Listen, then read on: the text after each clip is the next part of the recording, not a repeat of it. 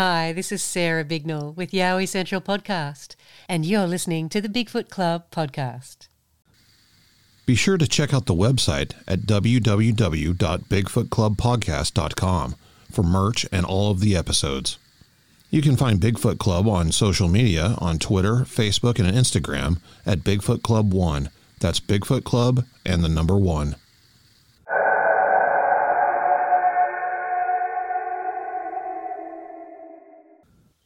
Hey everybody, Robert Jesse Dominguez, Bigfoot Club, Season 4, Episode 22. I'm here with my nephew, Steven. Steven, say what's up. What is up? What's going on, man? Oh, you know, typical. Well, we're actually doing this remote for the first time. Well, a- not the first time, actually, in a while. Yeah, in a while, I think in the season opener, we did uh, the first uh, episode 1 and 2 uh, remote. So that was that was a while back. So Yeah, I'm just, you know, here taking care of Blair, you know, because she had her sinus surgery and stuff. So that's right. How You know, how is she doing anyway?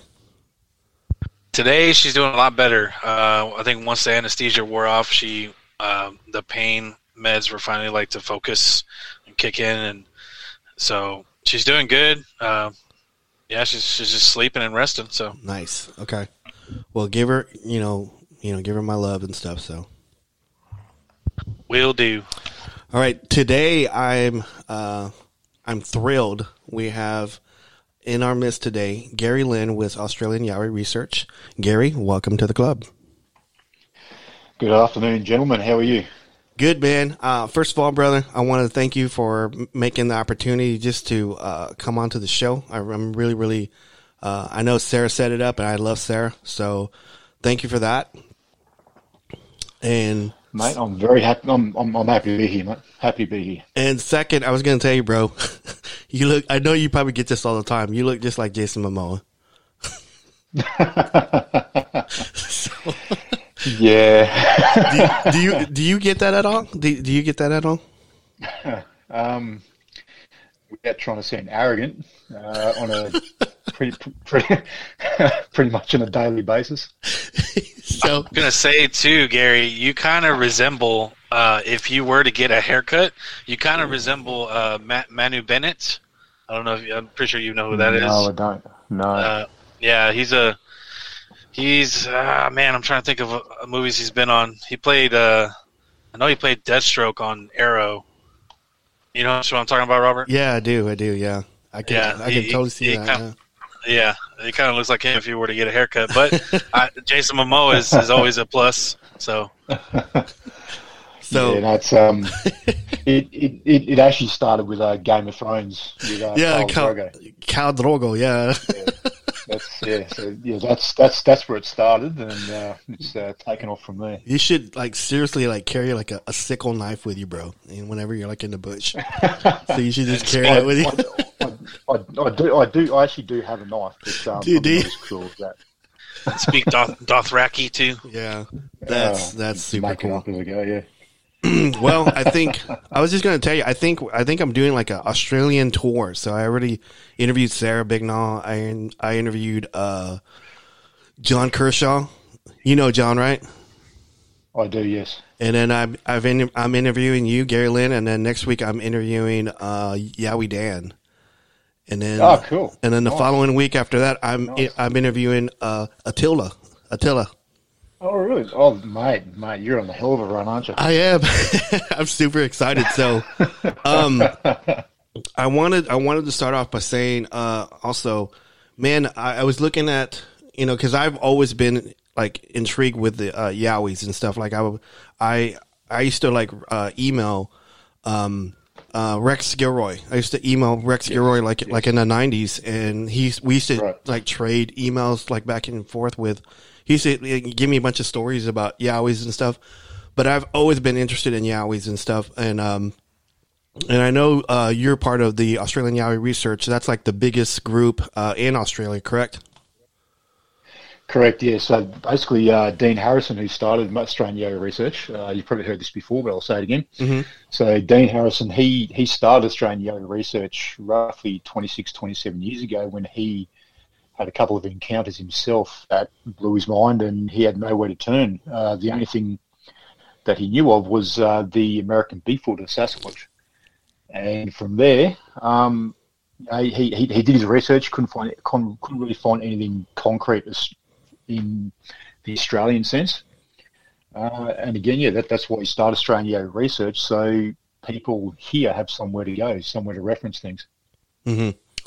Um, so how did how did you how did you two guys meet up? How did you how, how did you get started? Did you have oh, like a like an experience like yourself, and you kind of got thrusted into it, or? What?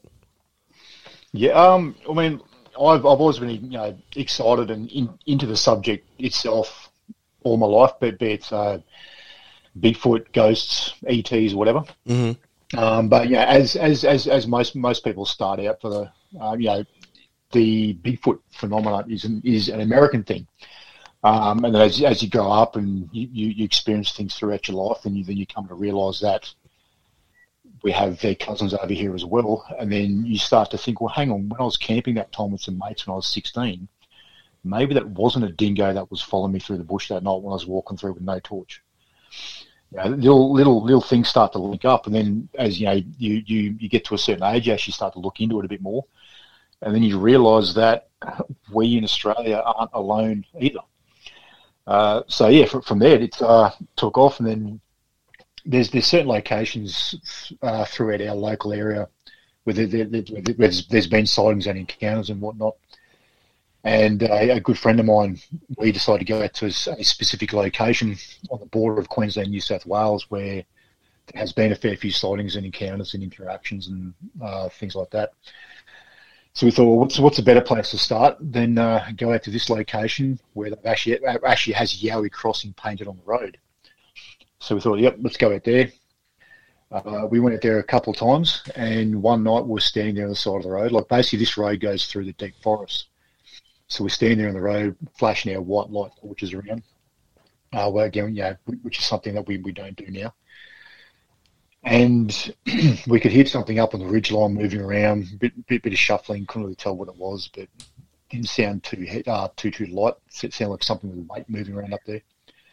Uh, but again, um, yeah, at my time, a, a possum sounds like an elephant. So yes, we sort of yeah uh, took, took, it all in and just uh, went with it. And after about an hour and a half or so, um, my mate Wade, he goes, "I'm pretty sure I can hear some kind of strange noise further down the road."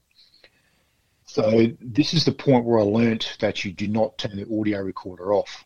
And it, um, at, that, at, that particular time, I wasn't using an actual actual recording device. I was, I was just using the, the, the, recording app on my phone. Either way, uh, that, that's when I learned you don't you do not turn the audio recording device off. So we've jumped in the car. I've hit pause on the audio recording device. We've driven probably uh, two thirds of a mile down the road. Pulled up, got out of the car, and before I had a chance to press unpause, we got scream slash roared at from something about 20, 30 feet away. Uh, the sound was that loud and that, like, it, it started off as a very deep tone, and that, as, as it progressed through the, the vocalization, it went to a very high pitch. But the whole time, you could feel that that audio vibration rattle through your your, your chest cavity, the the, the vibration that went straight through you. Um, but as we do, you know, we didn't freak out and take off. Uh, we basically stood there and went, "Oh crap, that's cool," and we could hear this this thing at the time walking back and forth bipedally uh, behind this big wall of bush called Lantana. Walking back and forth, back and forth, and at the same time, you could hear you could hear a bird giving an alert call to a predator. And this happened back and forth over about you know 20 minutes to half an hour, then so it went quiet. But then to the north and the northwest, we could hear other vocalizations coming in. And every 15, 20 minutes, they vocalize again. And every time they did so, they get closer and closer. Uh, and then over the next hour or so, um, it went dead quiet. There was nothing. There, there, there was no sound from behind us anymore. There's no sound vocalizations coming from the north and northwest and it was, it was, it was that typical eerie eerie feeling when, when, when the bush goes quiet, no birds, no crickets, nothing, just dead quiet. That quiet that you, you can hear the blood pump in your ears. Mm-hmm. And after a little while, uh, we're standing there, standing there in, in the middle of the road. And again, when I say middle of the road, again, this road goes through a forest. It's quite thick on both sides. So you might as well be standing in the forest as such. And we we have our torches turned on, but we have we have the head of the torch into our body, so it's not emitting any light. But if we need to, we can just take the torch off our body, and then you know there's the beam of light so not long after, if, if if you can imagine a swarm of like a thousand mosquitoes that swarm your head, all you can hear, regardless which way you turn, all you can hear is that buzzing, encompassing mosquito noise. I'm thinking, like, am, am I hearing things or what's going on there? And I, I take a few steps over towards Wade to just to, to, to see if he can hear this noise as well and I let I let the head of the torch off my body a little bit to, to give us a bit of ambient light so I can see his face. It, is quite a dark night, and when I saw his face, his his face gave me the answer. And then, like it was choreographed, all of a sudden we both spun around 180 degrees to this big wall of vine and scrub on the opposite side of the road. Where no, we didn't say anything at all um, previous to this situation or after. Um, it was it, it was like I guess it was, it was like a, a, a, a sixth sense told us turn around right now. We, we both spun around, hit our torches on this big wall of vine and bush, um, and then Wade said we need to get out of here, and we, we jumped in the cars and left. Uh, and that was our you know our first or one of our first um, nights actually trying to investigate this ourselves. And uh, from there, we kept going out. Um, into certain uh, certain different locations with, with no luck at all because you know that that not raise the bar raise the bar quite high. After that, we'd have yeah yeah we, we go to locations where we'd hear footsteps and grunts and that kind of thing, but you know nothing substantial past that. And then uh, I was on the way home one day on the bike, and I I live in the Gold Coast hinterland.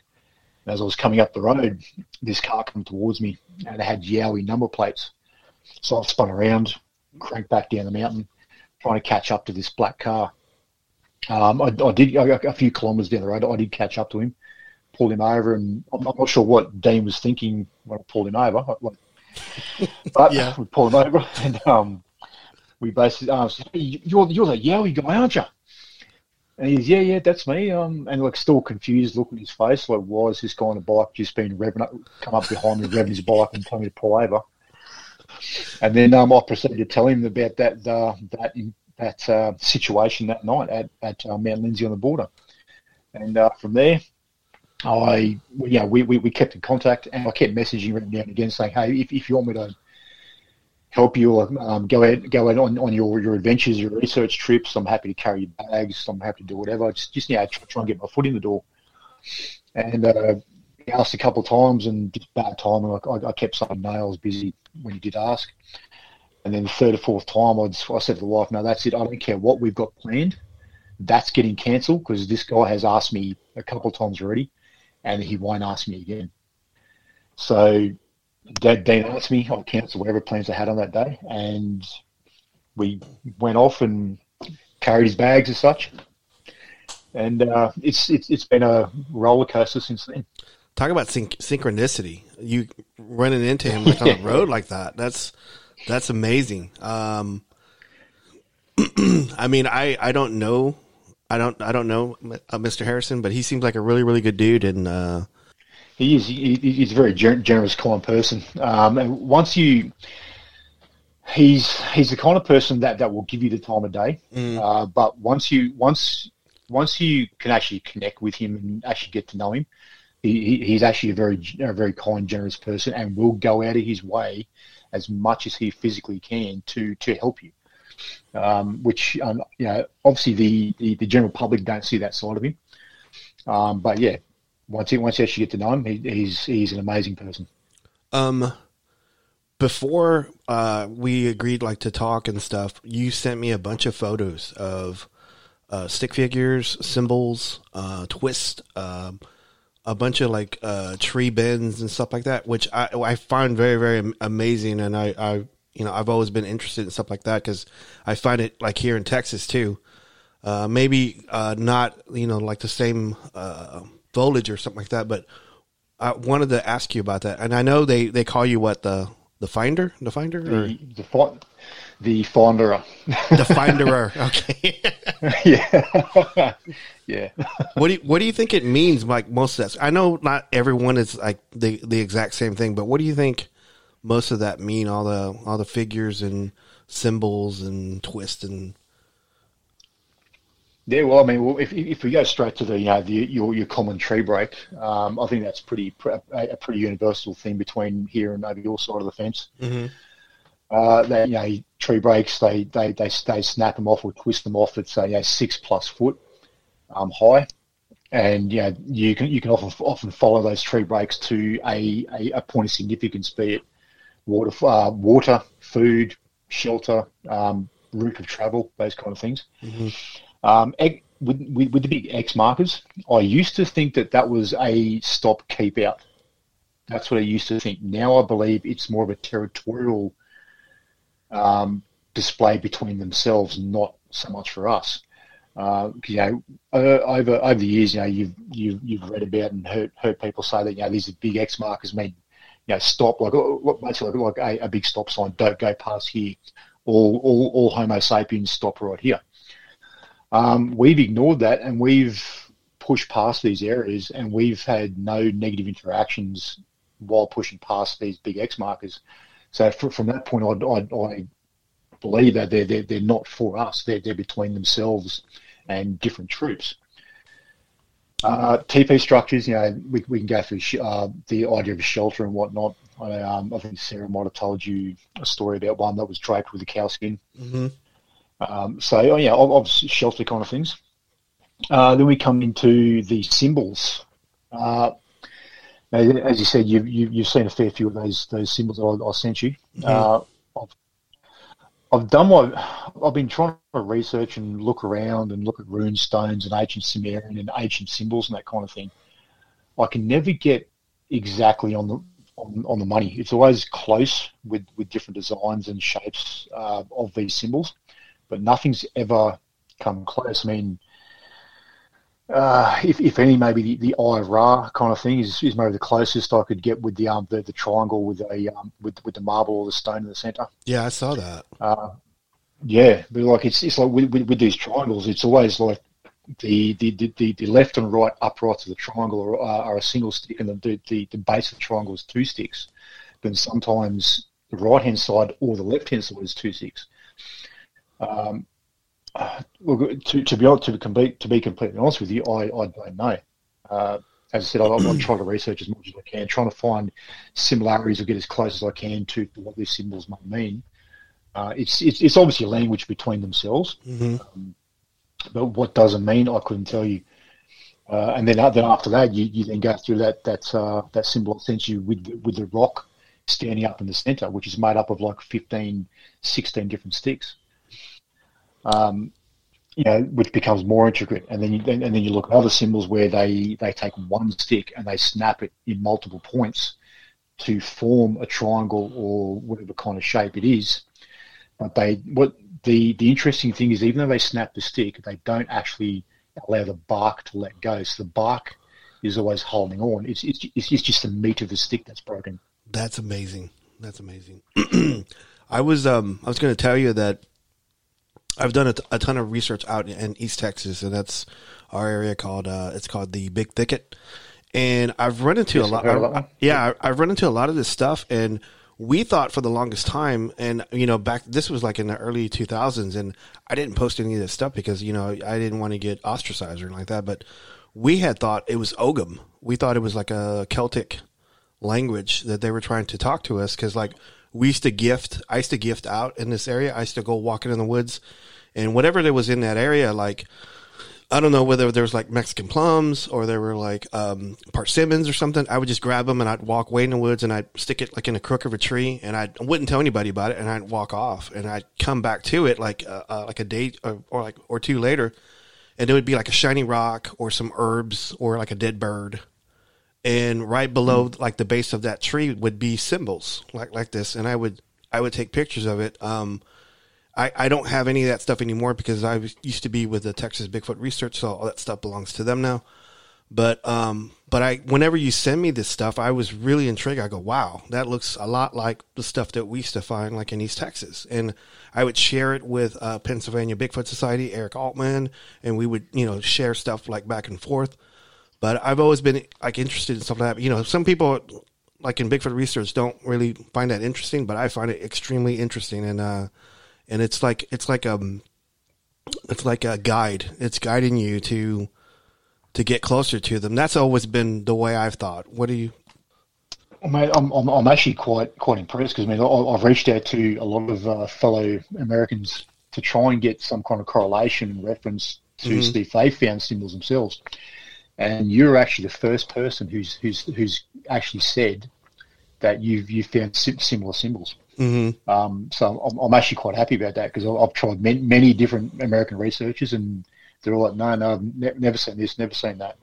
So yeah, I'm actually quite happy about that. whenever whenever, Um, whenever we get off, I'm going to send you a video of uh, my mentor Luke Gross, and he was doing he was doing a this was a couple years ago. He was doing a research with four different researchers from four different states, and they were doing like they were doing like stick signs like in the woods somewhere like somewhere in the woods. They wouldn't say where it's at, but they would they all did the, the, the exact same symbol and like I think ninety five percent of the time they got the same result back on each different state, which was I thought was amazing. Right. So uh, whenever we get off, I'll I'll send that to you and you can look at it and tell me what you think. But um, man, that's awesome, Steven, You have any you have any questions on that or?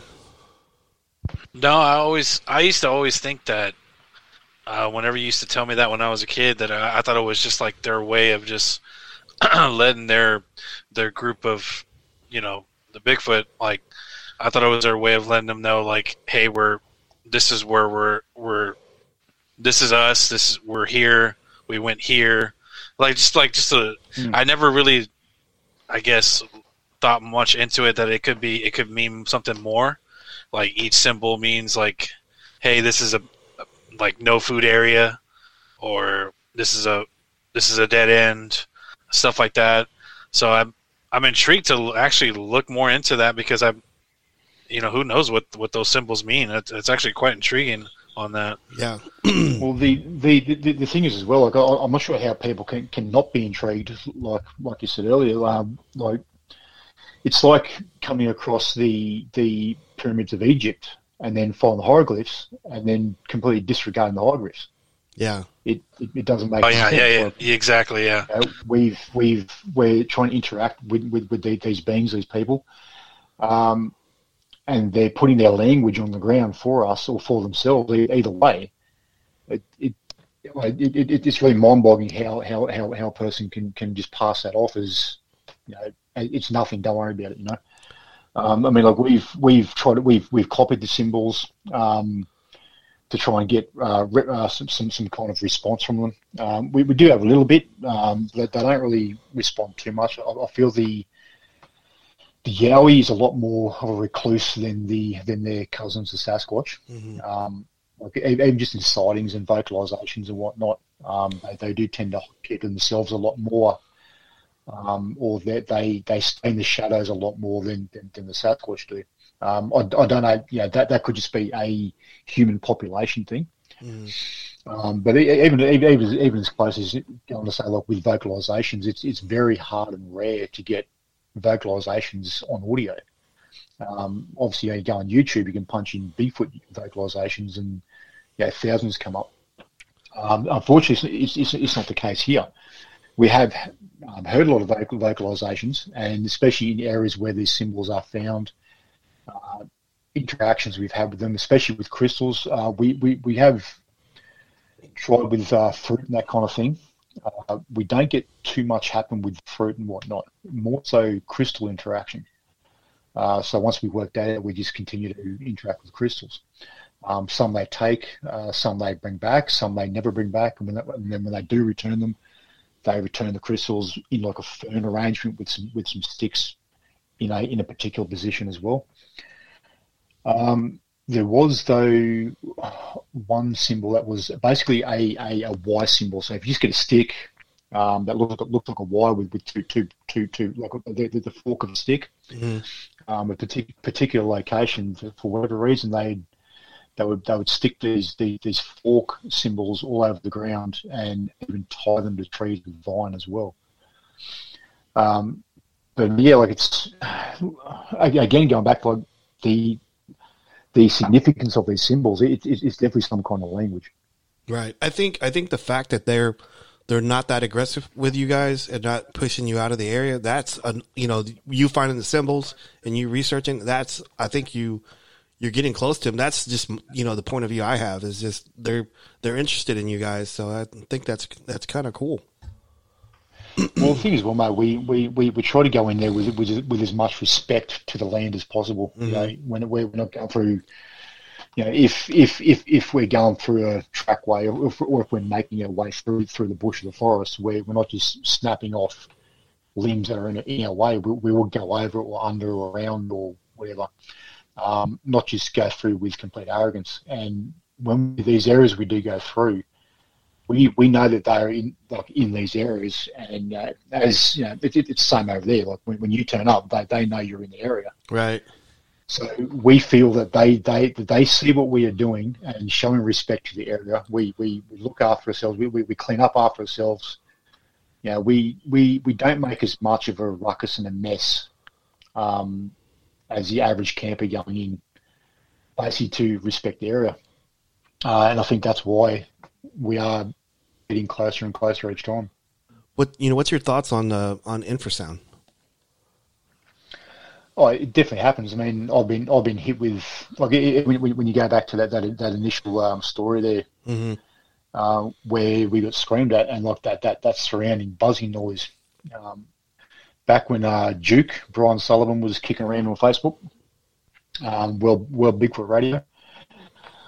I sent him a message over Facebook asking his opinion because at the time uh, he he was he was, he was quite prevalent and um, quite quite upfront with, with people and um, always on Sasquatch Chronicles and always getting around. So I thought he, he he's a good person to ask. Um, so at the, at the time, I, I, I was still fresh fresh in the in, in the subject. Um, so I actually sent him a message, and he, he in, in Brian's opinion, he, he, he thinks we got hit with infrasound. Um, but but now um, with with the amount of people I've spoken to now and reports and sightings and whatnot, uh, I think it's definitely 100% that they can emit infrasound. Uh, we've had many reports where we've had uh, witnesses be confused or disorientated, and it all comes back to infrasound. Yeah, I I know I was like like some of the people I've talked to like in the past. That was one thing that I kind of never asked, and I would go back and I would talk to them. I say, hey, did you did you feel like scared or did you feel nauseated or had lightheaded or and they would go but they would they would think for a minute and go yeah i, I kind of was like that and because i know in the past i i was talking on another podcast and we were talking about emf uh, electromagnetic field mm. And like people yep. react differently to that like like i said before like they they get nauseated they get lightheaded uh they they you know they just feel they just feel really really weird and so i I was when I was talking to them about it, they said uh, that sounds like infrasound. so, and I go, yeah, it kind of does. And so now, whenever I go in the field, I always take a, a EMF detector with me all the time uh, because I thought I kind of think they're kind of like almost almost the same. So EMF, infrasound, same stuff. So I don't know. That's just what I was kind of thinking. So. Yeah, I mean, like we, we, we've been at plenty of times as well in, in, into specific areas, and you're all of a sudden just like your your ears will start ringing for no reason, mm-hmm. and you, you, you just get that that that feeling of being watched. Um, you know, then you keep moving through the bush, it, it passes, and I, I, think that comes back to the same thing. You know, um, just their, their, presence in the bush and uh, emitting that uh, that low low frequency vibration. Um, we, we we don't we don't we we try not to take too too much of technology in, into the bush and the forest. Right um, just to try and keep basically keep, keep it down to our phones, audio recorder, and the thermal cameras um, as little as possible. Um, you know, if, if, if we are doing overnighters, we, we will take a a, um, a Bluetooth speaker and uh, play play certain certain styles of music and that kind of thing to to bring them into camp. Mm-hmm. Um, but yeah, like with, with EMF meters and that kind of thing, we yeah we actually haven't tried to tried to use those as of yet. I was going to ask, what type of music do you use to lure it in? Lure it in? Well, Dean likes to likes to play classical music. Um, Okay. I'm not sure if that I'm not sure if that get that gets results. It's um it certainly doesn't get results from me. I know that much. Um, you know, because I I listen to death metal and that kind of thing. Yeah, yeah. Um, so sometimes you'd be, you know, like you know, it's it's it's it's it's done with a purpose. So like, because you know, with, with with camp, like we'll we'll we'll use white light around camp because that that's the area that, that we want them to be attracted to to come and check out and to to uh, pique their curiosity. Um, so we'll do that. Uh, play play certain types of music around camp. Use white light only around camp uh, basically to attract them in, bring them into that area uh, to pique their curiosity. And then we'll actually spread out away from camp, sit in the dark, use red light only when we are away from camp. And sometimes you're sitting there like he, he, Dean's playing something you can you can deal with, like um, the Top Gun soundtrack or something like that. Uh, and then next you know, this I, I couldn't even tell you what it is. Like I, I don't listen to classical at all. And then this beaming op- operatic voice comes cranking through the valley over top of you. And they go, oh, geez, you know, if, if, I really hope it does attract them because if not, it's going to push them away. but, but, um, but, you know, it's you know, a, a, a, different range of music as well. Um, and also trying to, who, who, whoever's still in camp at the time, while, while the lights are on, the music is playing, you know, act, natural, act like you don't care, act like you're not looking for them. Um, and yeah, that's basically our, our, our main tactic for, for, for, that particular situation. That's kind of leading me to um, that that thermal footage that you guys got, which I think is amazing. Are you able to talk about that, or can you can you talk about that? Yeah, that's that's perfectly fine. Perfectly. Well, I, I was there, mate. So you think I should be able to? yeah, yeah, yeah. No, was, that was great. So basically, um, so they actually started off um, months and months prior to that that particular night. So there, there's there's a dam uh, to the southeast of that location, uh, which we wanted to get to the to the far southern end of this dam. So we uh, there was there was four of us. We decided to jump in the kayaks and kayak. Um, just as it's starting to go dark, and make our way all the way down to, to the to the far end of this dam. It's you know it's quite quite a long way down there. Uh, so we, we've done that. We get down there, we set up a bit of a camp. Um, we, we weren't intending to stay the night, just basically stay there as long as we felt we needed to. Um, at the same time, we had uh, two UFOs fly over top of us, and then couple of minutes after that, we had some awesome green eye shine. When I say UFOs, I mean light objects, not actual craft. Right. Okay. Um, but yeah, then we had uh, green green eye shine uh, to our east southeast um, two of the guys, Buck Buckingham, who, who was the one who was holding the camera that night, another guy, Steve, they decided to go um, down to that area and actually check out where this eye shine was coming from. Myself and Dean, Dean stayed back at camp. After a little while, Dean and I went back, uh, went, went met them down there as well. In the finder, I found the footprints through the sand. Um, um, um, Buck and Steve actually heard some, some, something heavy move off through the bush when they did get down there. Then we ascertained that we, we, we found where this eye was coming from, and it was in very, very tall grass. And to get at that height, to look over the grass, and there's also movement through the grass that, that we found as well. This eye would have been in you know, the, the eight to nine foot height range. So that was the start of the night. And then must have been like three three o'clock in the morning, something like that. We, we decided to kayak back across the dam to call it a night. We got back up there. Then once you get to the other end of the dam, it's, it's in a 700 metre walk, dragging the kayaks back up the hill to, to the vehicles up, up on the main road. Once doing so, I uh, I was taking my kayak up and I heard something move across the road. Um, again, this is a situation where where the road goes through the forest. So on, on the other side of the road was an embankment. I heard something move up on top of this embankment. I didn't think anything of it. Kept doing what I was doing. Then Dean came up, and Dean heard, heard a grumble or a grunt or a growl. So actually, that so that situation right there is what sparked off the initial investigation. So Dean and I came back during the day. We, we actually walked up this ridge line, and as you do, you end up going further than you expect because we're just basically going for a look. So we, we didn't take water or nothing. We are just going for a quick look, and next you know you're you know one, two, three mile up this ridge line, and you think we learn by now, but we don't. So we basically uh, um, turned back around, gone um, gone back down to the cars, and then organised an actual expedition trip to go this up this ridge line the whole way uh, with three of us. So we we've done this. This time we got backpacks and water and food and everything. So we go up this ridge line. We, we're finding footprints. We're finding knuckle prints in the dirt as you as you as you climb up this ridge line. And then we came up under on onto the very top of the ridge line. There was a track, a track that we come to find is very rarely used. Um, very, very, very light traffic on this on this particular track. So we walked this track, and we thought we straight away we, we, we found some, some some foot impressions in the dirt. We found these big sticks jammed in the ground. Um, I know a lot, a lot of people have heard us talk about these sticks in the ground, and yes, Mother Nature does do this herself. Um, jam sticks in the ground when, when they snap off from a tree, they fall and they, they, they spear into the ground. That's all well and good, but when you find these sticks that are you know four, five, six inches deep, and there's no tree canopy above, then you have to start paying attention to how these sticks get here. Yeah, exactly. Once we, once we've done, yeah, exactly.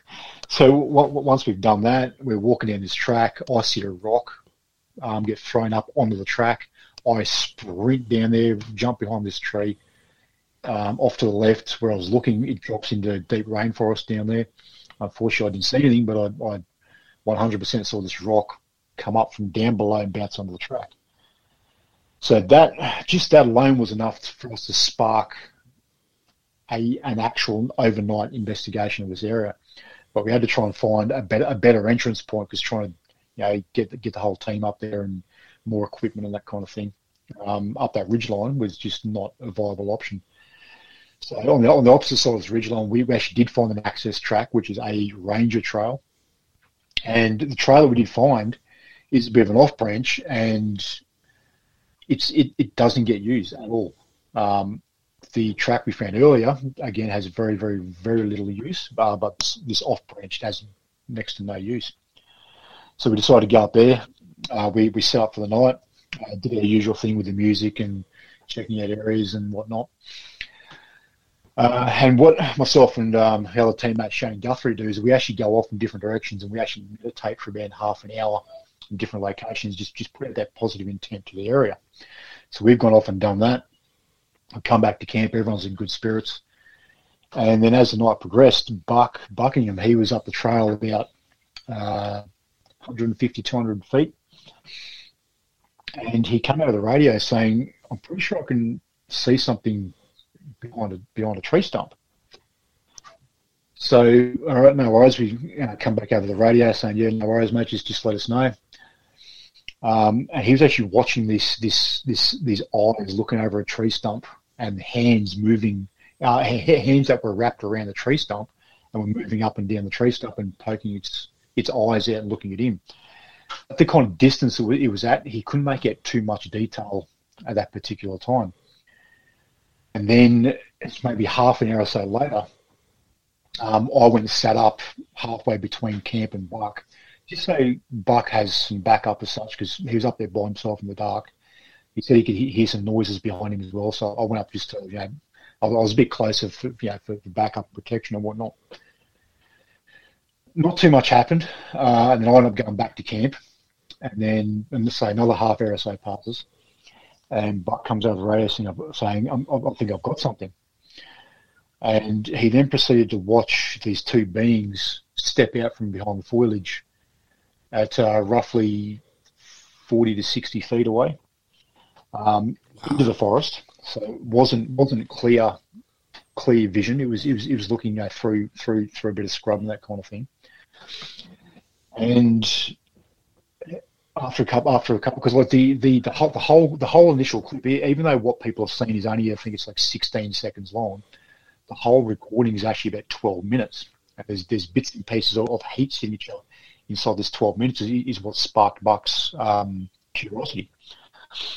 And then once these two beings actually did step out, and Bucks, you know, tr- trying to trying to um play, with the, the, the, the record and zoom and focus buttons, that kind of thing. I actually said to Buck um, after he was watching them. So this this is this is just after they stepped out, and they bent down and picked things up and that kind of thing. I've said to Buck, "Do you, do you want me to come up to you, just I've got you back?" And as I left camp, and I on, and I've left I've left the light of the of, of camp, and I've stepped into the darkness to walk to his location. Buck comes on the radio and goes, "Stop! Stop! Stop! Stop!" I'm like, "What? What?" He says, "They just looked at you, looked at me, looked at you, and then that's when you see them disappear." So they knew damn well where we were. They knew where our camp was. They knew how many of us were there. Yeah. Uh, the, the, the, intri- the intriguing thing is, um, you know, when, they want to be heard, they will be heard. When they don't want to be heard, you won't hear a thing. They were gone like that, right? Mate, like you, you've got two, two, two beings that are like nine to 10 foot tall. Two of them are putting 18, 19 inch foot impressions in the ground. And they moved off like ghosts. Yeah, I, I saw the video, and I was, I mean, you know, I know you sent me like some still shots of that, and that that being that's standing, and it has like y'all, it has like three y'all like, you know, pressed up against it just to show how tall it is, and that thing, that thing yes. is tall, and its its shoulder width is like huge. I go, Yeah, well, that the the white line on that picture, uh, where my head is at. So I'm I'm six foot, and they're they're well above me. wow. Did you did you guys like smell anything at all? No, like I mean, the with with the amount of um, times that I've been out in the field, like actually doing this research, not not just sitting behind a keyboard like a lot of people do. People people like myself and yourself who actually get out and do the research. Mm-hmm. Um, I've, I've only smelt that smell three or four times. And I know that I've been very close to them many, many times. Uh, and on saying that, I'm not sure how often it is reported over your side, but over here, the, the, the, the smell isn't um, reported as much as what you'd expect. Interesting. I like that. Um, that's probably like almost like some of the best footage I've ever seen, like in a long, long time. Yeah, it's not like we like technically we've had them on thermal. I'm going to say two and a half times. I'll, I'll, I'll, I'll explain the half. Okay. Uh, but the, the the the very first time was actually a capture by myself. Um, again, down where we, we were loading those kayaks, we, we, we, we were there there on another night, and I was standing there in the darkness with, with, with a fellow guy, a fellow researcher named Jacob, and I heard what you can only describe it as a bulldozer coming down through the bush. And I pull the thermal camera up, and I see this massive, big blob of heat coming down, down, down from the ridgeline um, toward, toward this embankment across the road. And as they got closer, uh, they, they they split into two. And then once they split into two, be because of the distance, it was hard to make out. But once they split into two, I knew exactly what I was looking at. It was two of these beings, and one went sat on the embankment to the left. The other one foraged, uh, ripping ripping uh, roots and reeds out of the ground, I guess, to get the bulbs from the bottom, bottom of plants and that kind of thing. And I'll, I'll, watch this being with its hand, its left hand on the embankment, leaning into the embankment, and with its right hand grabbing reeds and roots and ripping them out of the ground. Uh, that was the very first one, and like that, that lasted about 14 minutes. And the only reason that ended, and again, when, when like that, they came in like a bulldozer. The only reason that situation ended was this is about 1.30 in the morning, and a car unfortunately did come up the road. Um, there, there, there is a township on, on the top of this mountain. This car comes up the road, and of course, it, it, it's kind of weird you out seeing two guys standing in the darkness with a strange looking camera. So they slowed down. They must have realised what we were doing, and they yelled out, "There's yowies up there, boys!" Wow. So of course, I I I looked down for a second, you know, as, as you do as a reaction because they'd yelled it out the window, but also the the headlights from the from the car blinded the thermal camera for a second, hmm and then when I looked back up, there was nothing there anymore. It was gone. Like gone, and we, we heard nothing move off. They came down like a bulldozer. They left like two ghosts. But the this the amazing thing is like we like again I got I've been up on, on top of that embankment few times. There is nothing big enough or deep enough that they can hide behind. Even if they laid in the ferns, the thermal camera will still pick up some kind of a heat signature. Mm-hmm. Yeah, as as people know, when you're looking through these thermal cameras, you can watch bugs fly around at night time. That that's how well they can pick up heat. We scanned that that, that embankment for the next ten minutes. There was not one even faint little tiny heat heat signature moving off or disappearing or hiding or nothing. So that, that was the very first time that we that, we, that we've had on film or camera. The second time was Buck's amazing capture. The third time, uh, the the the half capture. The, the half time, yeah. yeah. it was in another location, which is um, still in, in the same general mountain range, uh, but it's been a different different location, obviously. We had we had a a, a triangle uh, base camp set up, so we had uh, three teams of two, and we, we, set up in, in a, a triangle quadrant um, at, at, at, specific locations. And Dean and the other team member Steve were down in the creek, and they actually had rocks thrown into the creek, landing in front of them. So they, and um, so when that actually happened, I, I pulled the thermal camera up, and I actually saw this bright yellow basketball size, basketball shaped object running through the trees and then away. Um, unfortunately, unfortunately, all I saw was the the head, um, so I can't exactly say what it was. But this is directly after Dean and Steve had rocks thrown in the creek right in front of them. Um, something that, that couldn't have happened naturally either. And but the, the, the reason I call it a half is because in that exact direction is where Buck and our other t- other team member Al Newton. That's where they had their their camp set up. It was in that direct um, that that line of sight. So I'm, I'm, coming out of the radio going, "Hey, Buck, Al, can I can I please get um, get your location? Are you guys at camp? Are you not? Where are you?" Um, myself and Wade, who were at our little camp, we, we jumped up and we, we, we decided to head towards that area. Um, it wasn't long after that then that we realised that where this basketball head shape size yellow signature was going through the trees, um, it was half the distance of Buck and Al's camp. Uh, once we worked out where their camp was, they were yeah, they were twice the distance of where this where this this object was. But where this object was was directly in line with where you would throw rocks into the creek in front of the beam. Um, and again, like this is a location where we've had many strange phenomena happen. Um, it does sit on a, on a ley line, uh, which I think has, has, great significance as well. Uh, but like Dean and Steve have, have had something go like on, on, on another night they actually had something go through their campsite. They heard it walking through their campsite. It walked, it walked directly between them, but there was nothing there. So it's it, it, it, it's it's an area of very high strangeness. That one. Like, are you talking about like paranormal stuff or? Uh, yeah, I guess so. Um, is I mean, like we are there to research Yowies. Um, and, but again, like it's it, it's on a ley line, and Dean and Steve had something walk through their camp that was not there. It walked directly between them. Wow. I was just gonna say I've I've had a lot of paranormal stuff happen to me, like while I was doing Bigfoot stuff, and I can't explain it. Mm. And we used to we used to always like not say what it was. We used to say write it on a piece of paper, and we'll and we'll compare notes. That way we don't yeah. we don't project it onto the other person. So everybody write everybody write what you yes. saw, and we would all compare notes and goes, yeah, that's exactly what I saw. So yeah, man, yeah, man. Like we we we have had many times where we where we've heard noises that don't make sense. Um, we we've found things that don't make sense. Um, we felt things go through camp that don't make sense.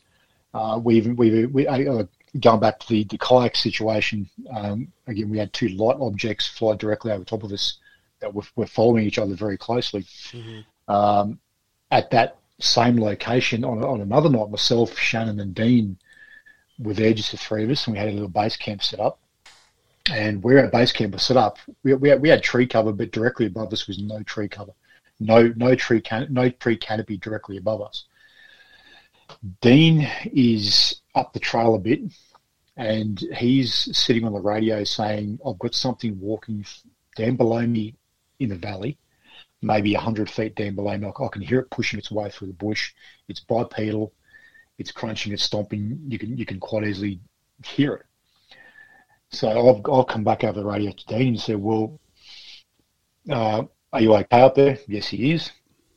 I've gone back over the radio again. Well, if, if, if you need us to come up there, just let us know. He's like, yep, okay, no worries. So Dean just sat there and just listened and watched. Seconds after that, if you if, if you picture the sound of a stunt kite, so when, so people on the beach have the, the stunt kites that they dive and fly around. When when they dive a stunt kite, the, the wings of the kite have that, that flutter as, as it dives down really fast. If you take that and cross it with a mechanical buzz, that's what we heard. Shannon and I look up straight away.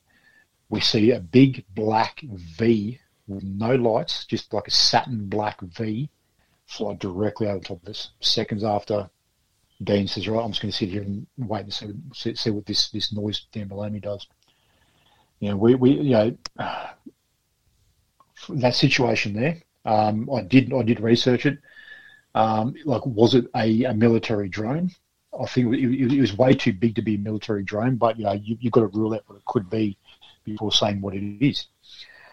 So I've done that, and the drone that did come up was um, one that the, the, Australian Army does use. Um, it's about I think it's about two two meters, two and a half meters wide.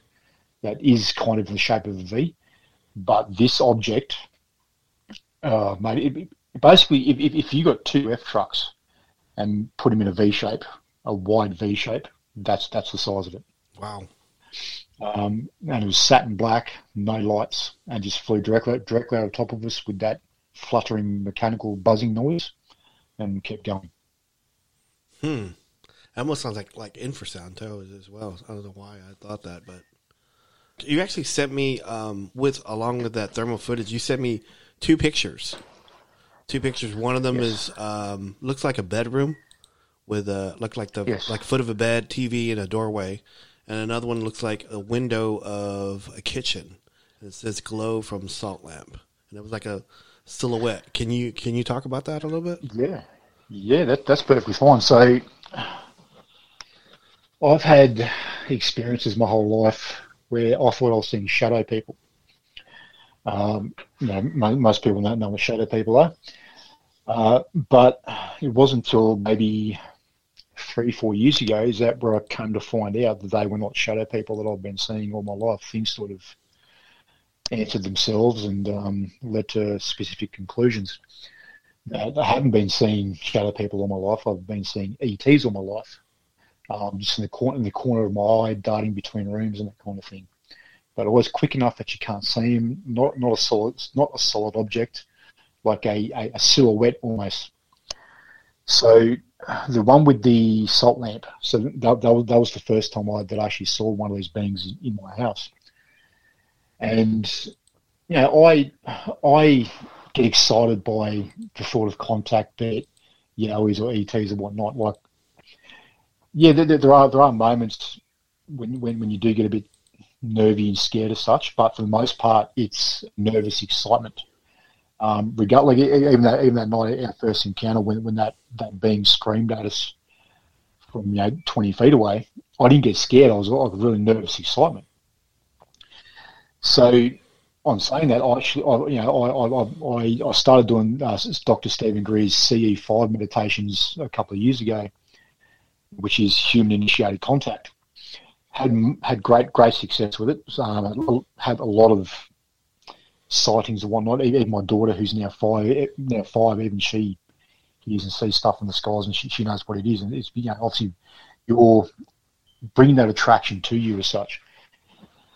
And once I sort of got into that, things heated up a fair bit in contact where you could actually sense a presence in the house. Lights would flicker. You, would feel that you'd be watching TV. You, would feel something's watching you. It then led to one night I turn the TV off and you go upstairs, you go 45 degrees to your left into the kitchen and then turn 90 degrees right and go behind the wall that the TV's on. And then you do another 180 and you go upstairs. And the stairs that we have to come upstairs, they're not they're not solid stairs. They're they're all uh, individual steps. And we have a massive salt lamp in the kitchen on the bench beside the microwave. And to go into the kitchen, like we've we've always had mastiffs. So we I like at the moment we have a English neo mastiff and a neo male. At the time we had a couple of big English mastiffs, and they they're laying there snoring their heads off, and that was that. So to go through the kitchen, as um, owners of large breeds will know, you've got to step over them because they're they're, they're, they're zonked out, snoring their heads off. So I've done that. I've then gone. I've gone to walk upstairs. All the lights are turned off apart from the salt lamp, and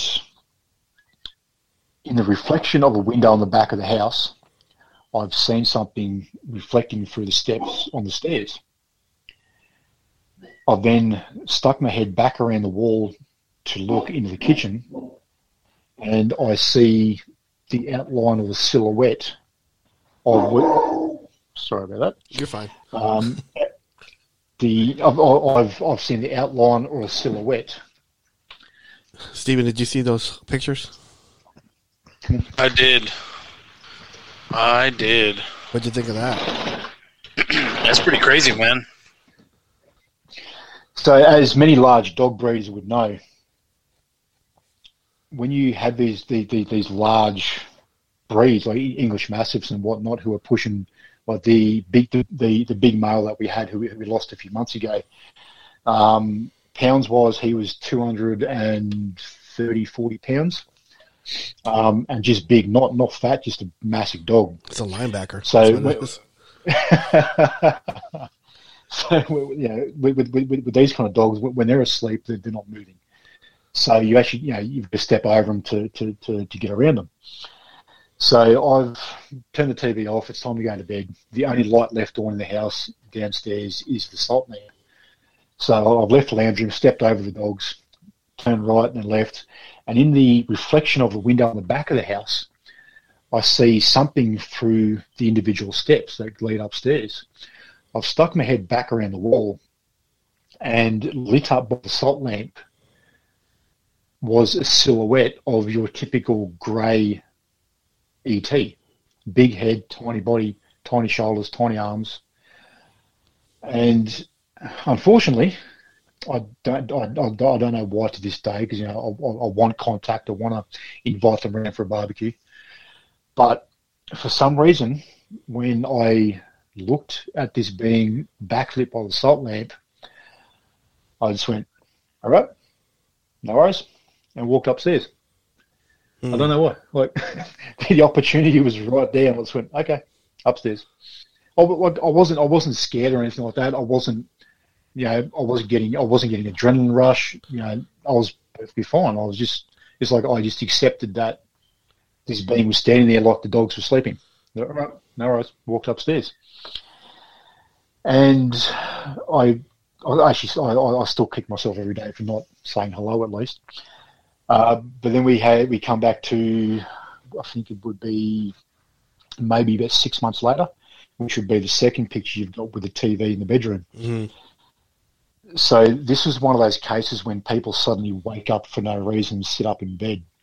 That's exactly what I did. It was about four four thirty in the morning, and in it was in summer, so you know the, the the sun was starting to make a bit of a light appearance, and I suddenly woke up. Suddenly, I just sat up in bed. I, I looked to the doorway of the bedroom, which was to my forty-five degree left, and as you can see in that photo, I see, or that picture, I should say, um, I, I saw everything but the left leg and I think the left arm as well. I saw the right leg, the right hand, the right arm, but most of the body.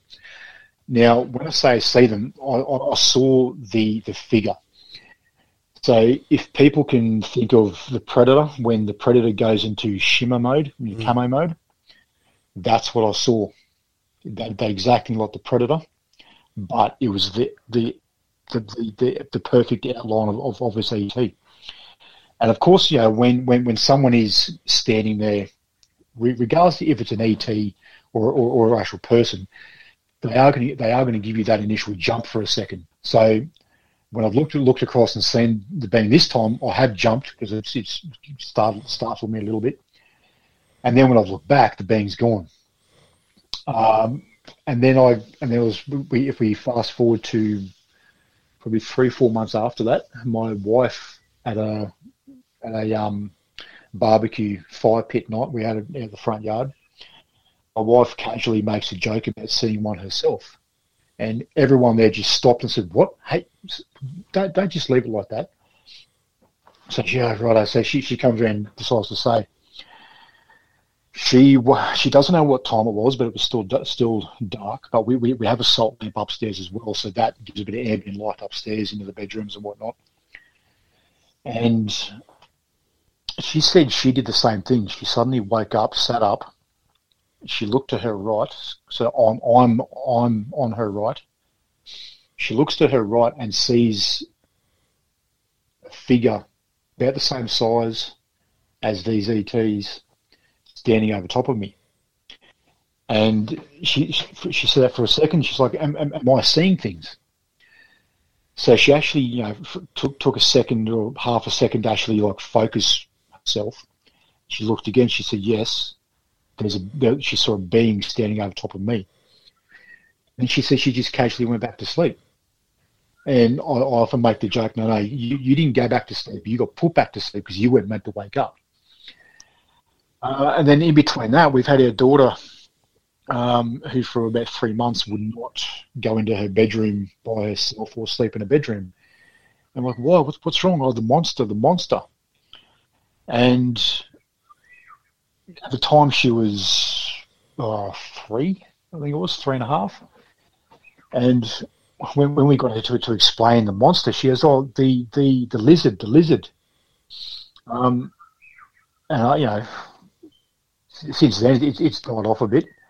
Um, but yeah, we you know the, the the two sightings I've had, the one sighting my wife's had. My, my daughter's talking about monsters and lizards in the bedroom, in her bedroom, and she won't go in there. Luckily, we've had nothing negative happen. Um, I mean, yeah, things have died off, but we have we have still had activity. You know, when you walk around your house and there's there's creaks, creaks and stuff on stairs or floorboards and whatnot that, that you know when you walk in your house that that step or that floorboard makes a noise. And like the last thing we had was a couple of months ago. We heard we heard something bipedal walk up the stairs. My wife and I were laying in bed. We hadn't gone to sleep yet. But the dogs were asleep. The daughter's asleep. And my, my wife and I both sat up and went, "Did you hear that?" Yeah, we did. And yeah, something stepped on those specific creaks on the stairs coming upstairs. Uh, then that was it. And I got out of bed and yeah, I'm I'm, I'm not too fussed about it, mate. I, I just come out of the bedroom and say, look, if if you want to, if you, if you guys want to come for a visit, that's fine. Just let my daughter sleep, please. Um, and yeah, we, have had no real negative experiences otherwise. No, um, no marks on your bodies, nothing like that. Well, I've, I've been asked about that a few times, um, but I've got tattoos, so it's a bit hard to see. Okay. Um, like like your like, like on, on, on your arms and that kind of thing. Yeah, I've got tats, so I can't. A little bit hard to, to make it. Um, I, I, have seen some some, some marks um, that I have found, but you know, my, my job is my job can be physical. You know, those times when you when you come home, there's a massive bruise on your back, and your wife asks where you get that from, and you're just at work and you have no idea where it come from. How about like like memory loss? Any memory loss, or because man, I was doing something and I just forgot what I was doing, or in, anything like that? Um, yeah, I have had that a fair bit, um, and a lot of um, experiences where you don't feel like you are inside your body, like like you're a passenger as such. Um, that sort of happens for you for five ten seconds, and um, I haven't had that that particular. Actually, no, I lie. I actually had that experience the other day. but um, yeah, I mean, like nothing, nothing crazy. Wow. Um, haven't haven't noticed, noticed any marks that really like like, like three point triangle marks, nothing like that. Um, but again, with tattoos and stuff, and where, where these these marks usually show up is where tattoos are. So I can't really answer that one about marks. Hmm. Well, you're you're you're definitely like um, people. I mean, these things are interested in you, whether they're grays or yowies or the paranormal. I mean, you're like a like an antenna for it. So Oh, I'm, I'm, I'm happy to be, mate. Like, bring it on, you know. Yeah. um, like, again, like I just get like a, a, a, nervous excitement. Um, I'm really not too fussed about it. I mean, like we, we even have potentially yowies coming up to the back of our property every now and again. Um, and I'll, you know, I'll go down there trying to hope to see something or make contact, but not as yet. Um, yeah, I mean, I, I welcome it. Um, we, we, we've had she at, at my daughter's third birthday. We had a bit of a um, shindig across the road, and afterwards we all, we, we all came back over to the front yard um, around the bonfire, and there was seven of us around the bonfire, and this big golden white orb flew directly over top of us from a south to north direction. Um, witnessed by all seven, seven of us. It was going slow enough that I had time to pull out my phone, put it on video, start recording, and record this object flying over top and stop record. And when we went back to watch the footage, it wasn't there. It didn't record, but All seven Yeah. of you saw it, right? All seven of us saw it, but it, it did not save on my phone. That's weird. And then tw- 20 minutes later, from the north to south direction on the eastern horizon, we saw three light objects in the shape of a triangle heading south. That was 20 minutes after this all went over the house. Wow. Um, yeah, I mean, like it's, I, I personally can't get enough of it. You know, bring it on. All of it, bring it on. Man. And I'm actually like, uh, while you're talking, I'm actually looking up stuff on Yowies and stuff. And I was gonna, I was gonna ask, um, the I was reading on uh, a, a certain case that caught my eye. Um, it's it, it happened in uh, Yeah, no, like we, we, we get up to oh, minimum 10 emails a day from around the country. I came across this this report and I wanted to see if, if Gary heard about it. I'm pretty sure he has. It happened in Calgoa Creek. Do you, do you know anything about that one, Gary? Calgoa Creek. What, what, what were the details of the, um, the encounter? Well, on this one, it shows um, it's a there's a guy named Peter. He was driving a, a truck over the Calgoa Creek, and he said he saw a yowie, a really big yowie. Like let's say he looked like about ten feet tall, and it dropped. It it said it looked at the car, it startled him, and then it jumped off the bridge, which it looks like it's twenty feet down, and Wow. it landed and it takes off running and uh, it's it's a pretty interesting. I was reading the story on it, and I was like, he said it happened really quick. He said he was about forty meters from the bridge, and for a split second he saw it, and then it jumped. It looked at him, and it jumped off the bridge, and the bridge looks, it's it's pretty pretty high up. Like, I want to say it's like twenty feet, and he drops twenty feet down, and kicked off running. I wanted to see if you heard anything about that one. Not not that specific one, but that area is very close to some other encounters that we've had where they've they've actually carried a vendetta. So a, a, a young girl was finishing work. Uh, I think she worked at a pub or a restaurant or something like that. And to go home, the quickest way was to take this dirt road, which basically cut the, cut her trip in half, as opposed to taking the bitumen all the way around the outside. So she's doing what she does after every every shift at night. Um, she's cruising down this dirt road. She comes around this this, this corner, and there's a yowie standing on the on, on, on, on the side of the road. She sort of half freaks out, and she actually almost hit this being as she went past. So she's gone home. She's obviously, you know, that right there is enough to freak you out. Um, something that you know, it, it, it's mind altering it's reality rea- reality altering in, in itself. The next night, so she, she she has the same shift the next day. So that next night, when she's on the way home again, you think surely, surely uh, it wouldn't happen two nights in a row.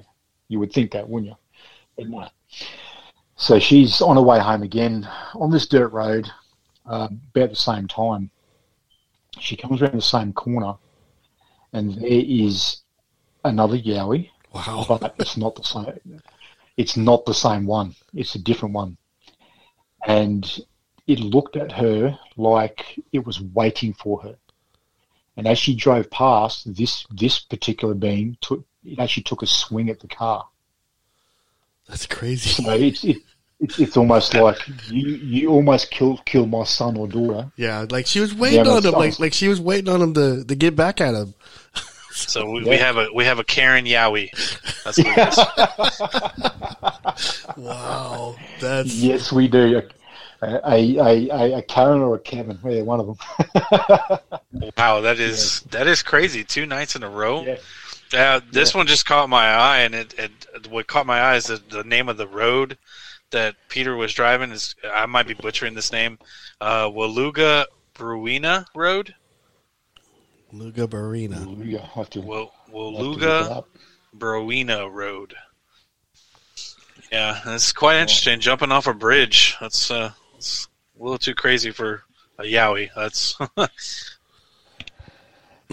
Wow, that's You that know, is- I mean, like, I mean, well, I mean, we, we, we've had many, many accounts of, of them jumping over creeks at, you know, easily 20, well, not more probably 20 metres, but, you know, 20 feet across a creek and jumping up into trees. And even, like, we even have it on our YouTube channel, Yowie Hunters Witness Reports, uh, the Borple Mountain Monster, uh, which is not that far from that location either. So it, it, it, is, an, it is an area of, of high activity as well.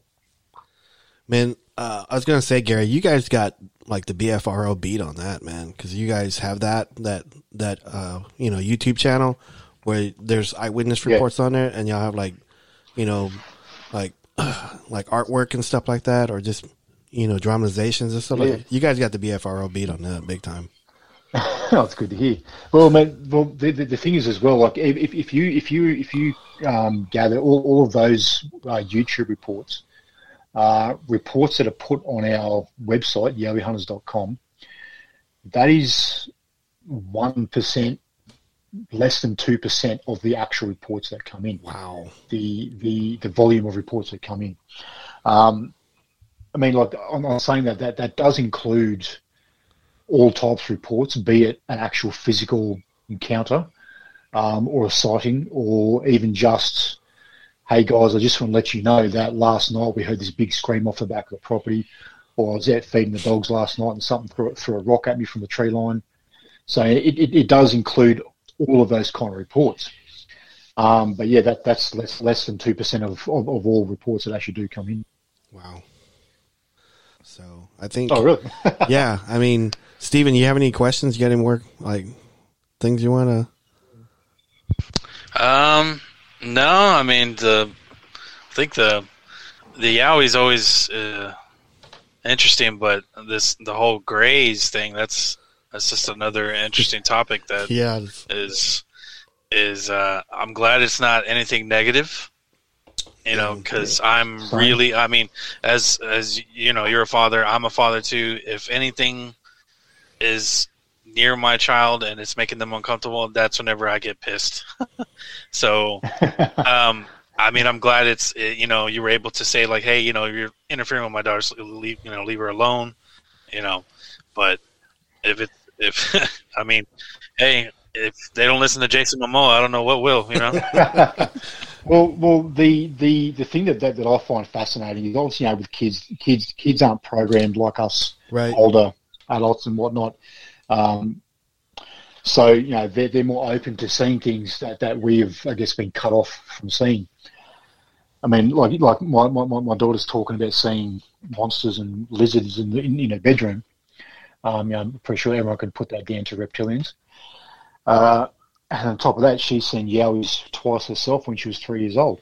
I mean, I, I missed it. It, it was a situation where I should have been able to see where, like, to, to the area to the area she was looking. I, I should have seen something, um, but I didn't. You know, and it, is a case where we're walking along and being three years old, she's kicking rocks and picking up sticks and stones, and you know, as kids do, and you're, you're just you, you know you, you walk a couple of meters ahead of her just to let her do a thing. Go go for a, I mean, we, we live in the mountains. You could go for a bushwalk.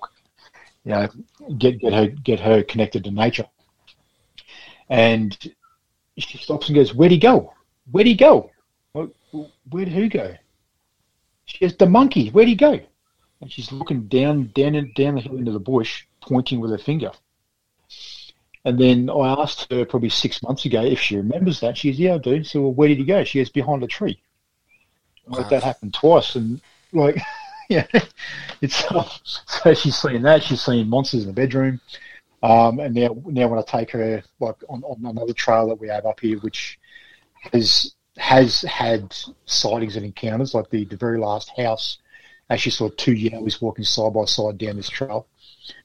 So we we we go up there and go for a walk, and we you know we, we found the, the, stick symbols up there as well, and um, tree bends where they they, bent a tree and wedged it underneath another another the, the, the fork of another tree. And um, because you know, I I don't I don't I don't shut her off to this to this subject. Uh, I think, yeah, well, I don't think I know that we, we we're at that point now that we need to stop discussing do they exist and start discussing what can we do to make contact and learn more about them. Right. So that's that's that's the way that I I involve my daughter in the subject. She knows a little about them. She has T-shirts with the hours on and that kind of thing.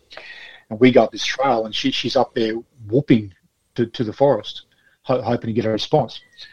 And it's, funny though. Like she, she'll ask me if she can whoop. I'm like, yeah, I'll go for it. Go for it. So I guess in, in a guilty sense, I kind of I kind of use her as bait in that in that situation. you know, they they they they they'd hear the whoops, but they, they'd hear it coming from a child. Yeah. So I sort of um, stay quiet myself. You know, you, you you just keep whooping, keep going. It's all good. Do a, do a bigger one, do a louder one, do a longer one.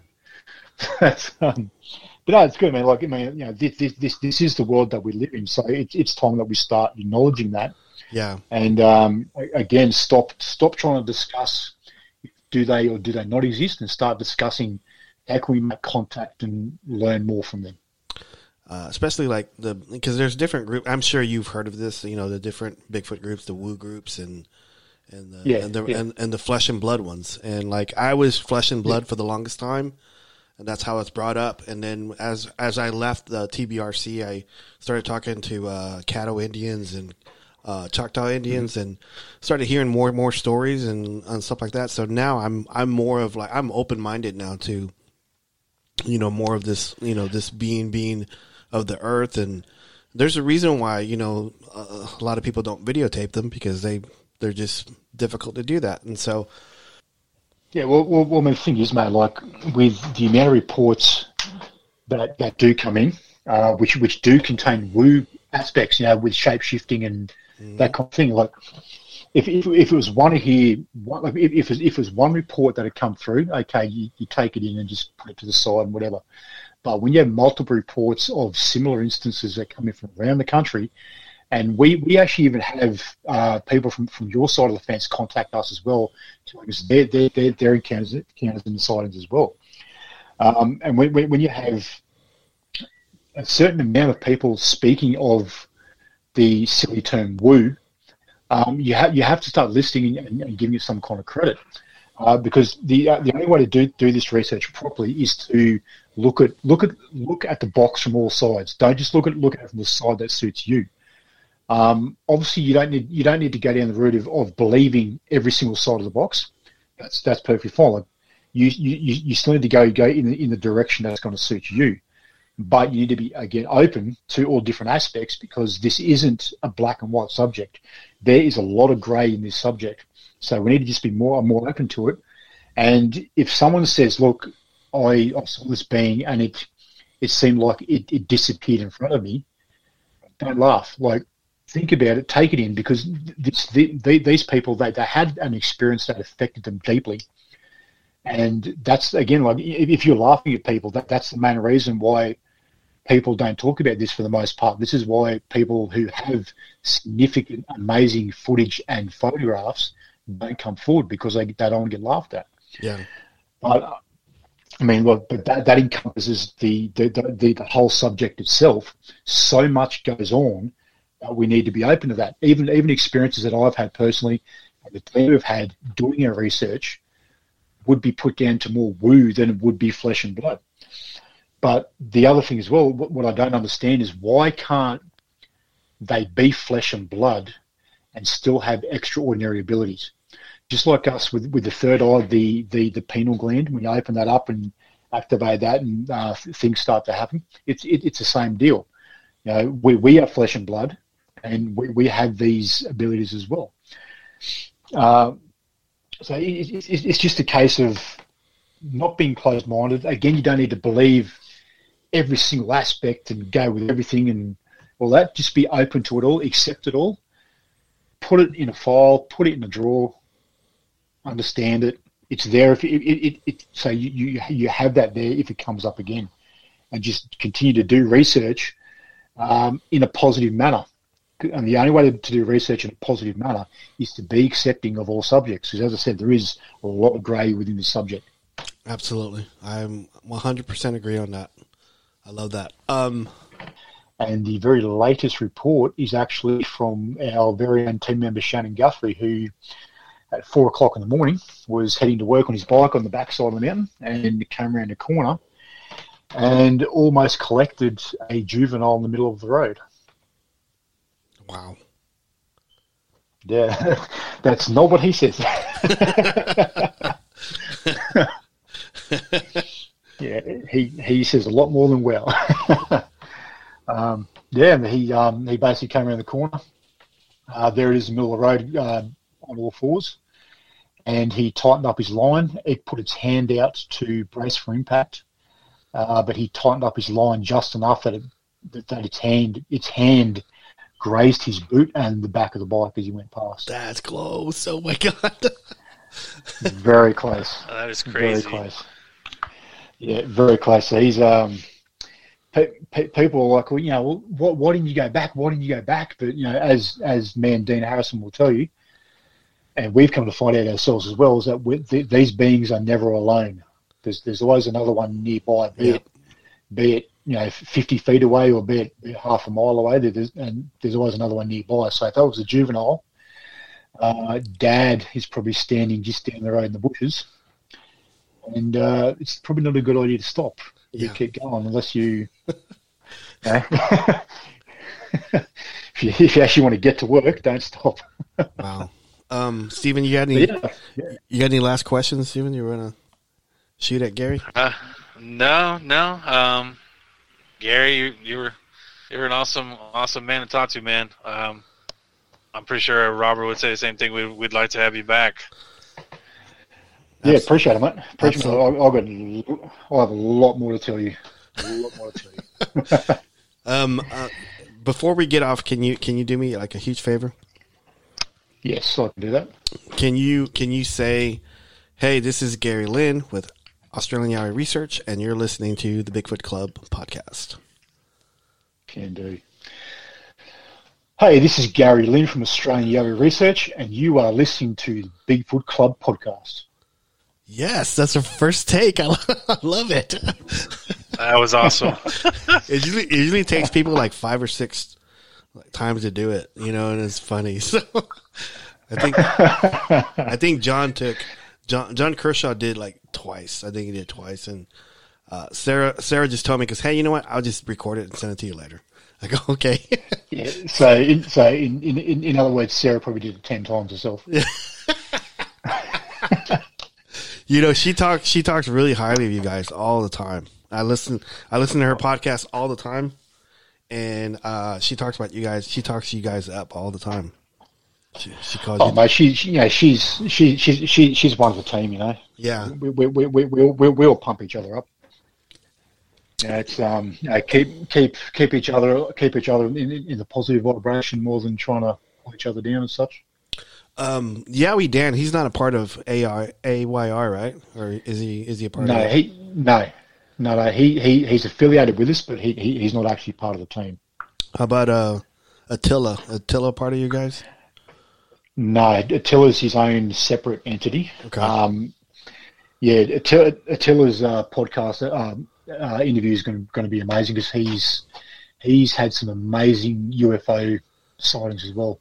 Wow, I, Incredible I, UFO sightings. I, I can't wait because like I I mean Sarah did me the favor and lined everybody up for me, and I know I reached out to you and everybody else, but she did a great job. I'm actually going to be on her show uh, Wednesday, so Oh, cool. I'm Cool, pretty I'll have to I'm, listen to that, man. I'm pretty excited about. It. I just I got some stories that I haven't even talked about on my own podcast, so I get to I get to Yeah, talk about yeah. it on that one. So, well, uh, it, it's it's it's it's it's good, mate. 'cause, Like the, the, the, the, the more people that, that talk about this subject, it's it's going to help those out there who aren't comfortable to talk. It's going to help them come out of their shell, or at least feel like they're in a, in a safe space to eventually talk about it. Yeah.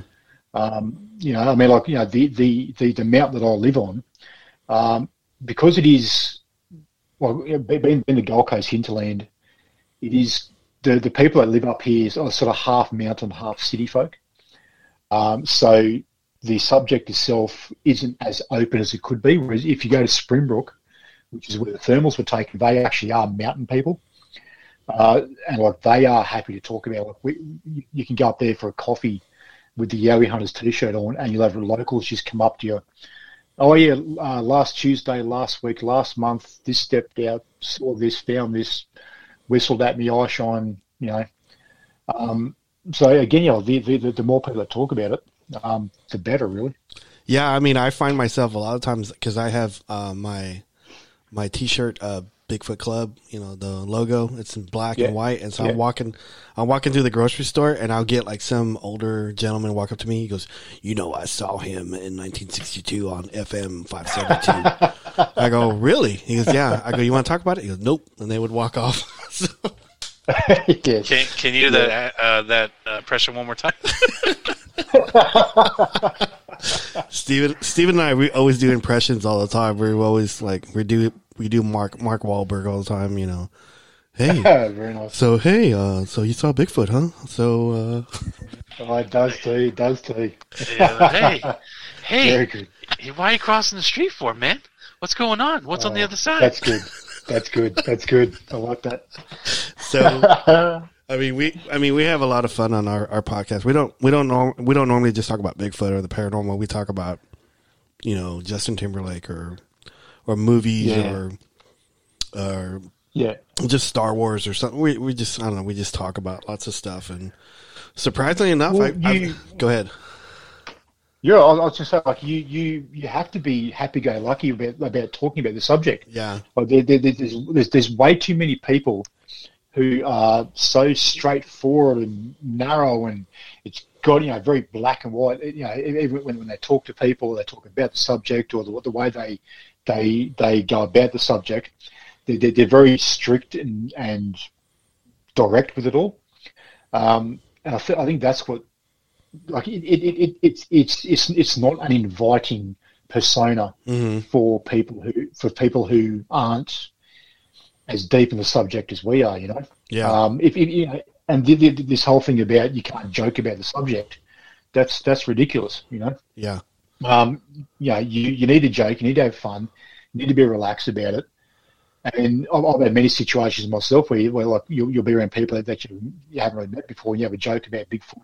Pe- um, pe- pe- people know who you are, and they'll, they'll crack jokes to you about, oh, you know, have you found him yet? And you know, are, are you out, out there in the bush making love to, to a yowie or something like that? Um, but you know, you you go along with the joke, um, and then and then you'll find ten minutes later someone will go, oh yeah, um, so are you are you are you part of this whole thing? Are you? Yeah, yeah, yeah. Oh well, um, yeah, well, yeah, about, about two years ago, this location, we were camping with the missus, and you know, you know, trying to, you know, it, it puts out an, an inviting pers- uh, persona to people. You know, yeah, it's um, it's it, it's it's sad really like the the, the, the way it you know as much as it is over there, it, it is similar at times over here as well, where people are just way too strict and black and white with, with this whole subject.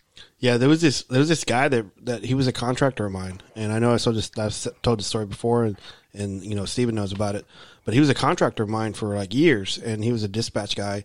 And so I would always call him whenever I need like plumbing or AC or something like that. And I would I would do that. And so every time I did that, he eventually I think he heard from the sales guy that I was in the Bigfoot. So he reached out to me after work and says, Hey man, I, I really need to talk to you. I go, Okay. I go, What's it about? He goes, I'll tell you later. So he calls me and tells me he we're on the phone for six hours. That he had like a, a Bigfoot Yeah, incident. And he's a big dude. He's a big dude. He used to be a wrestler. And so he was like very macho guy.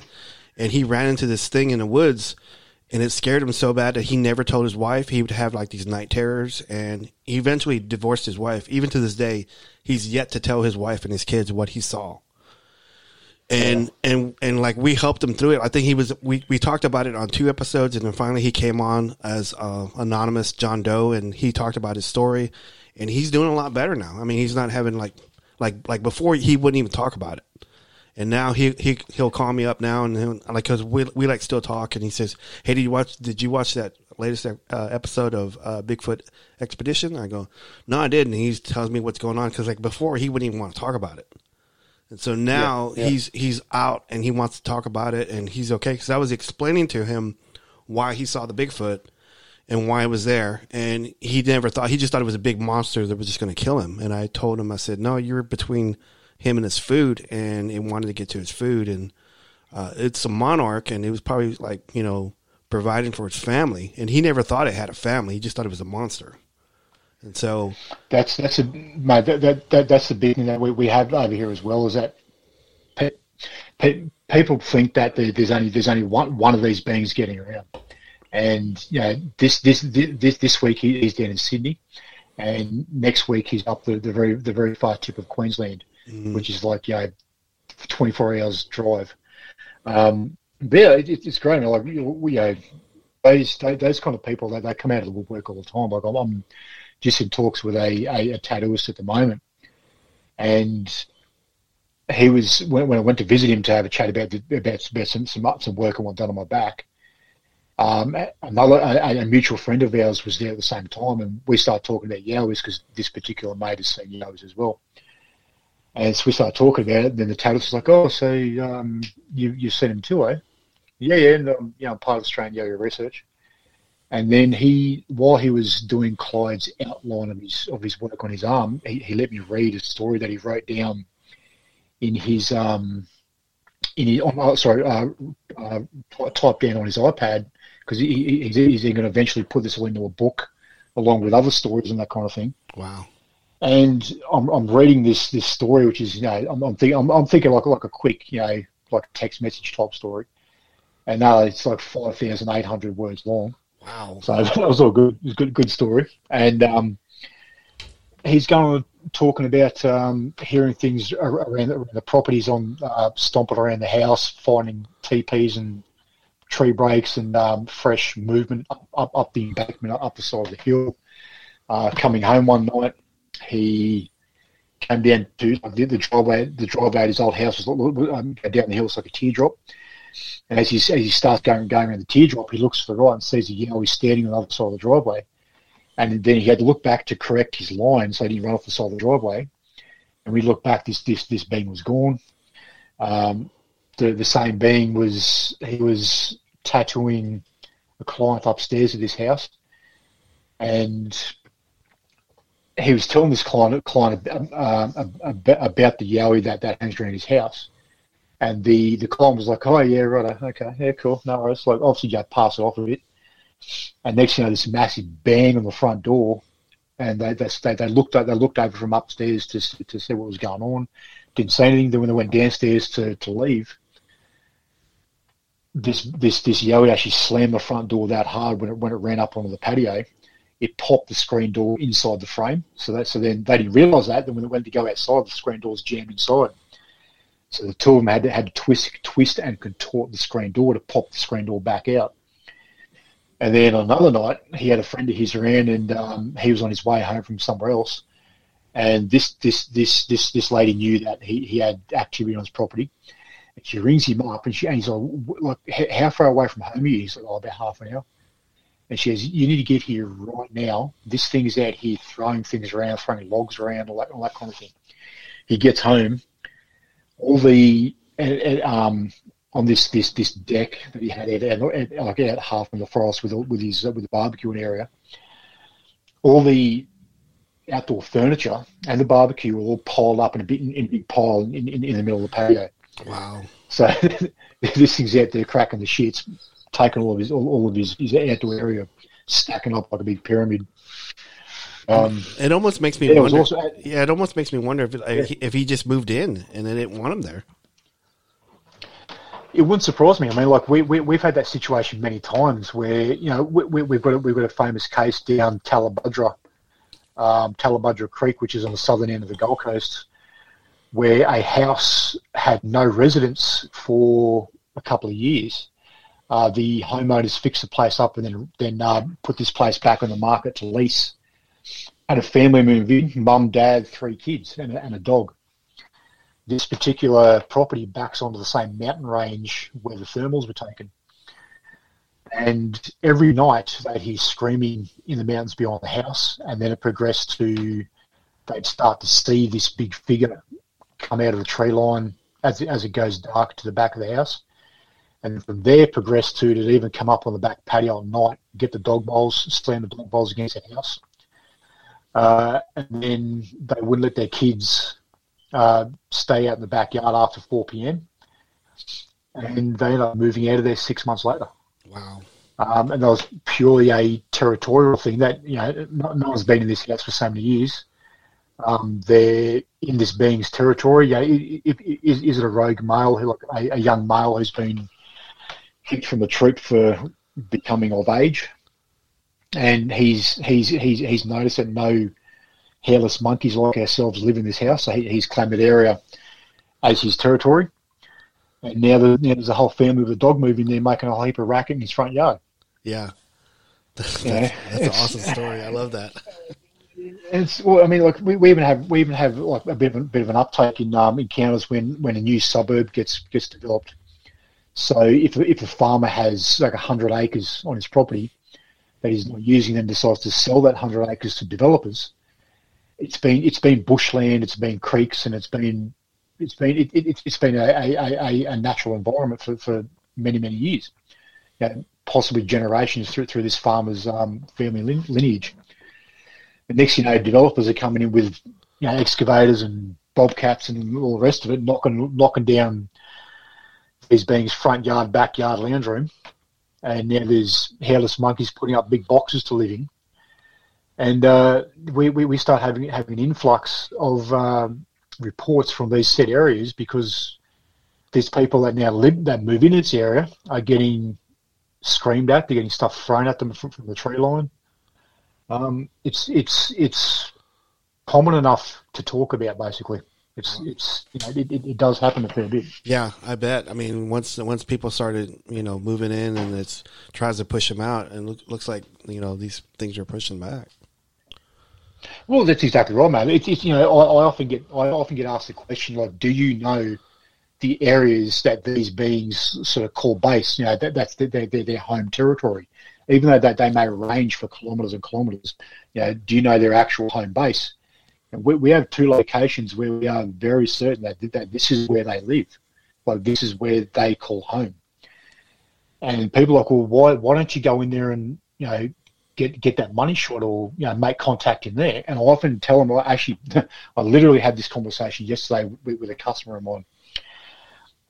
Uh, and I, my, my answer to her was, well, it's like when you have, when you have door knockers come up to your house, you, you, you don't want them knocking on your front door, and the first thing people do is scream at them or slam the front uh, slam the door in their face, tell them to get lost, etc. It's for that exact reason why I would prefer to make contact on a more neutral ground as opposed to knocking on their front door. Right. Because uh, to me, to me, to me, that's invasive. Um, again, you know, we, we don't like people jumping our fences and trying to break into our house. Um, we, we, we don't like um, people door knocking for, for, for, for, no decent reason. Uh, I, I, I, I see it as, as the same situation. So I'd rather, again, I'd, I'd rather make try and make contact on a more neutral ground, even if, even if it is in, in a similar sort of area, but not actually go deep into these specific areas um, out of, you know, basically out of disrespect. Respectful. I like it. That's pretty good. Yeah, I mean, it's, it's, it's, it's how it's got to be done, mate. I mean, like the yeah. only way to, to, to go about this go to go about this research is is with good positive intent, um, and basically not, not not be arrogant about it, not not be arrogant about the subject and the do's and don'ts, and this is what happens, this is what doesn't happen.